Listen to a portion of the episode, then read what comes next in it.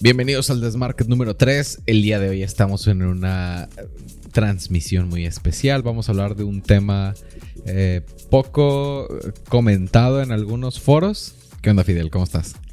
¿Qué onda? Sí, eh, es un tema muy divergente, incongruente tal vez. Eh, espérenlo. Uh, este es un podcast que tiene que ver con marketing, sus servicios y sus lateralidades. Em, y entramos en materia. Geico, que significa Government Employment Insurance Company, es una compañía de seguros de automóviles con sede en los Estados Unidos. Al principio solo daba seguros a empleados de gobierno y personal militar. Luego evolucionó y otorgó servicios a cualquier interesado. Geico es conocida por su publicidad creativa y sus campañas de marketing innovadoras que buscan destacarse en los saturados mercados de los seguros. Uno de los elementos más conocidos de las campañas de Geico es el gecko, una pequeña lagartija que se ha convertido en la mascota no oficial de la compañía. Este personaje ha aparecido en numerosos comerciales desde su introducción en 1999 y se ha convertido en un símbolo asociado con la marca. Cuéntame, Fidel. Sí, hoy vamos a analizar un poco el por qué estas marcas tan grandes y pues como en este caso una marca de seguros se atreve o ve que es buena idea pues usar métodos tal vez no tan tradicionales de marketing o tal vez no tan serios a pesar de que pues una compañía de seguros pues yo creo que es de las ramas más pues más sobrias que, que se pueda tener en el mundo de los negocios y pues como primera idea es que es un juego de palabras obviamente pues Geico y Gecko Está muy cerca. están relacionadas pero, pues no deja de ser una idea un tanto diferente. Y mi pregunta es, en este caso, que nos pongamos un poco en, los zapatos de los ejecutivos. Que imagínate, son los 2000 eh, pues no sé, tienes un evento en puerta o algo que estás diseñando un comercial. Y el equipo de marketing llega y te dice que, ah, queremos que un gecko con acento británico pues hable sobre seguros. O sea, primera impresión, tal vez sin contexto, pues suena como algo loco, descabellado, pues. Pero ¿por qué crees que en ese caso ellos siguieron con eso? Pues? El primer objetivo de la publicidad y la comunicación es llamar la atención. Si eres el sobrio entre los sobrios, no te van a voltear a ver, no vas a destacar. Entonces creo yo que fue una decisión estratégica más que un tema de gustos Em, por ejemplo, Seth Godin tiene un libro que se llama La vaca púrpura. Si ves vacas blancas, negras, de barrio o no de barrio, manchadas o no manchadas, pero todas hacen mu y todas están dentro del color regular, dices X, son vacas. Pero si suceden dos posibles cosas, una vaca te hace miau, dices, ah cabrón con esa vaca. Te llama la atención. Y tiene. Su libro está más enfocado en la vaca púrpura, en el color. Pero quise ser como más diverso, porque esto al final probablemente lo van a escuchar más que lo van a ver. Y si vas por el cerro manejando y ves vacas y todas se parecen, pero ves una vaca púrpura, de esa es de la que te vas a acordar. Y esa es la que va a generar la comunicación. Pasa lo mismo con los seguros. Si todo es sobrio y fotosíntesis y complicado y lenguaje con vocabulario de más de tres palabras y no eres cercano, porque me pasaste un anuncio y sentí muy cercana la interacción del gecko, eh, generas distancia y no te, no te, ¿cómo se llama? Diferencias de la competencia, que es el one-on-one de la publicidad y del marketing. ¿O tú qué opinas? Sí, justo eso igual para las compañías o personas que trabajan en compañías que están pensando pues en temas relacionados con el marketing se tienen que poner a pensar que o sea, están compitiendo con miles de cosas por la atención de sus, de su, de sus clientes o posibles clientes. Eh, no solo están compitiendo con otras marcas de ese mismo mercado, sino que están compitiendo con los videos de gatitos, con los memes que mandan sus amigos. Entonces, ¿por qué alguien decidiría primero que nada ver el anuncio o el post o el contenido que están subiendo? Y el siguiente paso, ¿por qué se acordarían de él? Pues entonces, yo creo que sí, en efecto, es una estrategia para llamar la atención. Y también para conectar con la gente. Y últimamente está sucediendo mucho con las publicaciones que se vuelven viral de los negocios, ¿no? Creo que tú me enseñaste uno en donde se ve a alguien que está saliendo, que es un compa que se cae de la camilla de la ambulancia y gira y te muestra una promoción de uno de los productos que eran locales. Me parece que era una tienda de perfumes de los de Dropshop. Chingue su madre, decimos las marcas, no pasa nada. Sí, justo eso. Así eres. Que lo que te llama la atención es el formato que empieza como meme, pero ese grado delicado en donde conectan la persona que se cae de la camilla y cómo gira la persona en el encuadre, dicen, es un meme, es con respeto a la audiencia, es una pendejada. Y es, ¿sabes cuántas veces ha de haber grabado esa, esa persona para que quedara en el mismo cuadro y más o menos en el mismo ángulo? Es, implica un esfuerzo, pero que se vea así de fluido es donde está la magia de la teoría de la incongruencia que me compartiste ahorita. ¿Me puedes platicar un poco? Sí, igual para que no digan, ah, estos chamacos nomás dicen tonterías. También lo investigamos. Eh, pues hay una como teoría detrás de esto que se llama la teoría de la incongruencia. Que es una teoría, ya si te pones muy mamador, es como una teoría de la filosofía del humor. Ok. Que dice que una de las herramientas por las que más caemos o que más nos llaman la atención son las cosas incongruentes o en otras palabras, cosas que están fuera de lugar o de contexto. Y pues es como tú dices, si yo te digo una vaca, pero una vaca púrpura pues ya es algo diferente. Y yo creo que también nos pasa con las personas y que nos llaman, bueno, a mí en mi caso que nos llaman mala atención. Porque por ejemplo, si conoces a alguien y dice, ah, pues yo voy al gimnasio pues cuántas personas no conoces que van al gimnasio, pues un montón. Pero si aparte dice, voy al gimnasio y aparte diseño ropa, pues ya del porcentaje de personas que conoces, ya esa se va a un número muy, muy pequeño, pues. E igual está interesante porque pues asocias el gimnasio con, ah, es un vato, un midhead, pues. Pero ya si ves que, pues no sé, le entra al arte también y esas cosas, pues ya como que contrasta en su personalidad y se te hace alguien más interesante. Sí, creo que mucho de este enfoque es jugar, jugar y entender el poder de las palabras y lo que representan, porque algo incongruente también es algo extraordinario. Eh, tengo un buen amigo que me platica que va a clases de Muay Thai y escribe poemas. Y es algo que no verías junto en, en la misma persona. Eh, ¿Tú qué opinas al respecto? Que lo presenten ese amigo. Sí, está guapo, simpático, trabajador, inteligente, qué bárbaro. Pero es ese, ese punto de la, de la incongruencia y quizá regresando un poco a Gecko y ahorita tocamos otros temas, es lo extraordinario. Que vuelve a algo extraordinario, algo que rompe el molde. una lagartija en un, en un concepto de seguros. Es eh, en, al español mexicano es, ¿qué pedo con esto? O sea, ¿por qué esto está aquí? Sí, igual. Eh, pues no sé si sea el primer como empresa que hace eso, pero también han, han existido muchas campañas o anuncios muy míticos que utilizan este recurso. Por ejemplo, los comerciales de Old Spice con Terry Crews. Sí. Eh, pues ponen cosas tal vez muy absurdas o fueras de contexto, como, como dije, que hacen que se convierta en algo memorable, pues. Te tocó ver el anuncio de los Skittles en donde una persona afroamericana con rastas está ordeñando una jirafa y le salen Skittles de la ordeñada. Es como un what the fuck. O sea, alguien. El que escribió esto estaba bien pacheco. O sea, no se te puede ocurrir eso nada más porque sí.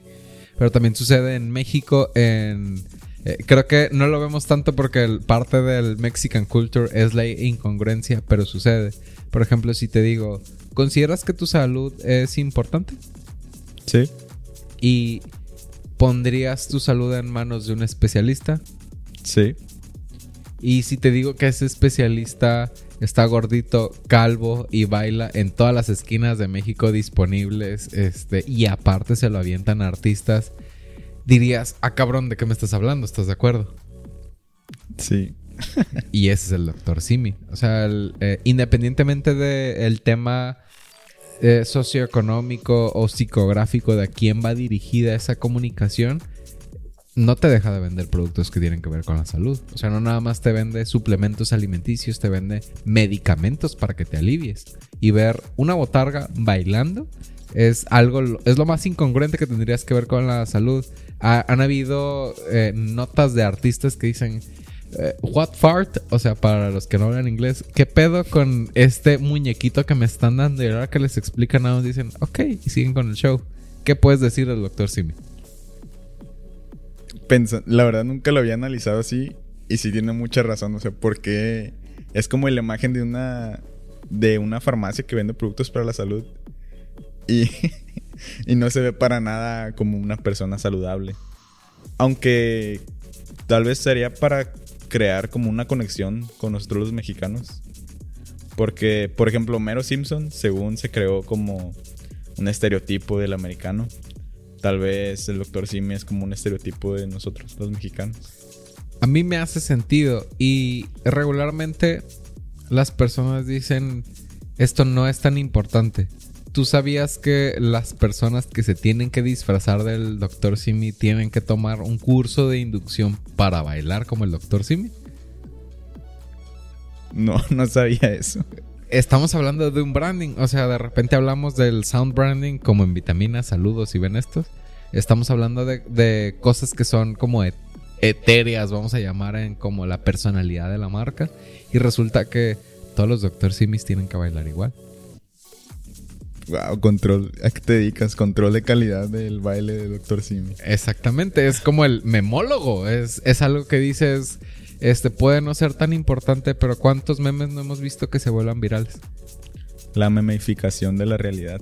Exactamente, vivimos en una simulación, pero antes de ponernos demasiado conspiranoicos. Ok, tengo una pregunta. Adelante. Eh, ¿Tú crees que ese pensamiento lateral o divergente o creativo es algo que con lo que naces o que se puede entrenar o de plano algunas personas los tienen, otras no. Yo creo que en mayor medida ese tipo de habilidades se desarrollan porque empiezas a ver eh, qué es y cómo es, qué empresas qué hicieron y cómo lo lograron y puedes empezar a generar patrones de creación de contenidos. Yo lo digo abiertamente en términos, eh, vamos a decir, artísticos no me considero muy creativo, pero soy muy bueno para copiar, tropicalizar y pegar. Y eso implica una, creatividad en particular. Tú ya has escuchado mi sentido del humor o mi manera de conceptualizar campañas y es mega lateral, pero hay que echarle eh, leche a ese café porque de repente me voy muy recio. Es porque es, ¿cómo se llama? Es mi condición natural. Pero si no es tu condición natural, yo sí creo que es algo que puedes entrenar. Eh, como todo, yo te puedo decir, yo soy pésimo para la contabilidad y la administración. Creo que lo puedo desarrollar, pero me apoyo de los profesionales. Para los que se sienten pésimos en ese sentido, se pueden, eh, se pueden apoyar de los profesionales y aparte pueden desarrollar sus habilidades si encuentran mecanismos de trabajo. Tú tienes relativamente poco trabajando con nosotros, pero tienes muchas habilidades que van en relación al, aspecto creativo, ¿sí o no? Pues sí, yo se lo atribuyo más que nada a que estoy fresco. O sea, digamos, creo que alguien fresco alguien nuevo en una industria o un trabajo, pues no tiene como esa miopía de, ah, esto ya lo hice 100 veces, ya no hay nada nuevo que ver. O tú mismo te vas sesgando, pues, ah, sí se hacía desde antes, entonces así lo voy a seguir haciendo. Entonces creo que esa frescura y pues no conocer bien aún las reglas o seguir las reglas, pues creo que sí me ayuda. Y luego también algo es que yo me considero muy curioso, o sea, creo que es parte de mi personalidad. Como George. Sí, como George, el curioso. Así es. Y, y pues esa curiosidad la extiendo, por ejemplo, a redes sociales, a Twitter. Sigo gente que me hace aprender o saber cosas que, pues yo creo que si no le buscas, nunca aprenderías, pues.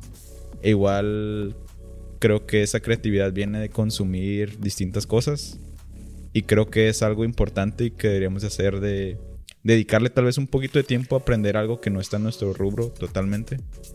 Eh, pues no sé, pues seguir tus intereses, pues porque no sé si te digo, me gusta la biología y quiero aprender de ciclo de Krebs. Pues dices, tal vez para qué me sirve eh, no sé, en el marketing o, o en lo que sea. Pero, pues no sé, luego como que vas viendo el panorama más grande y lo puedes ir conectando poco a poco, pues. Sí, a mí me sirve mucho. De repente tomo cursos de creatividad, de robótica, de pintura o de música o del tema que tú gustes y mandes. Y a veces entro y digo, no sé para qué me va a servir esto. Pero a la vuelta de los años o a la vuelta de un proyecto dices, vas conectando el ciclo de crepes con el trabajo que estás haciendo. Y está padre. Y creo yo que aparte del tema de los ojos frescos, eh, eh, me gusta mucho que toques el tema de no conocer las reglas para poder romperlas. Porque van a haber cosas con algunas cuentas o algunos giros que no necesariamente podamos, eh, en resumen, publicar porque a lo mejor Facebook, Instagram o Google o TikTok no lo permiten. Pero esto se trata de, de hacer disparos en función de lo que puede conectar con las personas. Y ahí es donde entra el tema de de ver las cosas con ojos frescos, de no nada más centrarnos en, lo platicábamos en el capítulo pasado, la semana pasada, era el, em, el quedarnos con los aspectos técnicos de las cosas que estamos trabajando. Hay que quedarnos también con qué hace por las personas lo que vendemos. Sí, eh, igual volviendo un poquito a esa parte de los ojos frescos y ser curioso, algo que recuerdo mucho fue que las personas no más busquen lo que están sucediendo en su industria. Por ejemplo, si eres un notario y tienes redes sociales y quieres crecer tus redes sociales, pues tal vez no busques solo de abogados o notarios, tal vez también busca de otros profesionales, por ejemplo, un doctor. que hace un doctor popular o que se hizo viral en redes sociales? Y tal vez tropicalizarlo, como tú dices, a tus temas que, que tú tocas. Pues. Sí, hay un libro muy bueno que no tiene nada que ver con publicidad, pero ayuda mucho al considerar este tema, que es El poder del pensamiento flexible de Walter Rizzo, en donde justamente toca el tema de si te dedicas a algo muy serio, no necesariamente tienes que ser serio. Creo que ahí es donde conecta con el gecko. Estamos trabajando con seguros, estamos trabajando con algo que es medular para ti y podemos aterrizarlo de una manera eh, coloquial. Hay muchos temas, hay temas eh, como la salud, la seguridad en el espacio de trabajo, la política, la religión, el fútbol, en donde de repente se ponen muy técnicos con eh, este es el esquema de puntos, o fíjate que estos son pecados, o fíjate que esto está queriendo decir este partido o este otro. Y de repente nos ponemos en términos con demasiado complicados para poder aterrizarlos en algo que funcione. Y a veces lo único que necesitamos es un gecko que nos hable como si fuéramos personas. ¿Cómo la ves? Wow, no, sí. O sea, me puedo, puedo entender completamente lo que dices porque pues nos ha tocado como clientes que tal vez dicen no me quiero ver poco profesional o no me quiero ver, me quiero ver sobrio, pues, básicamente. Y creo que este ejemplo del gecko puede ser un buen ejemplo de una compañía muy grande que vende seguros que tomó pues esa decisión de irse por un camino equivocado, no, no equivocado, diferente. Y romper pues algunos paradigmas que se estaban haciendo. Pues. Hay que romper patrones para llamar la atención en el mundo de la publicidad. ¿Con qué nos quedamos? Con eso que tú dijiste. Pues no se diga más. ¿Cuáles son nuestras redes? Nos pueden seguir en Promedima. Punto oficial en redes sociales y nuestro sitio web es promedima.com. Yo soy Fidel Lozano y tú eres José Javier Yuriar. ¡Vámonos! Bye.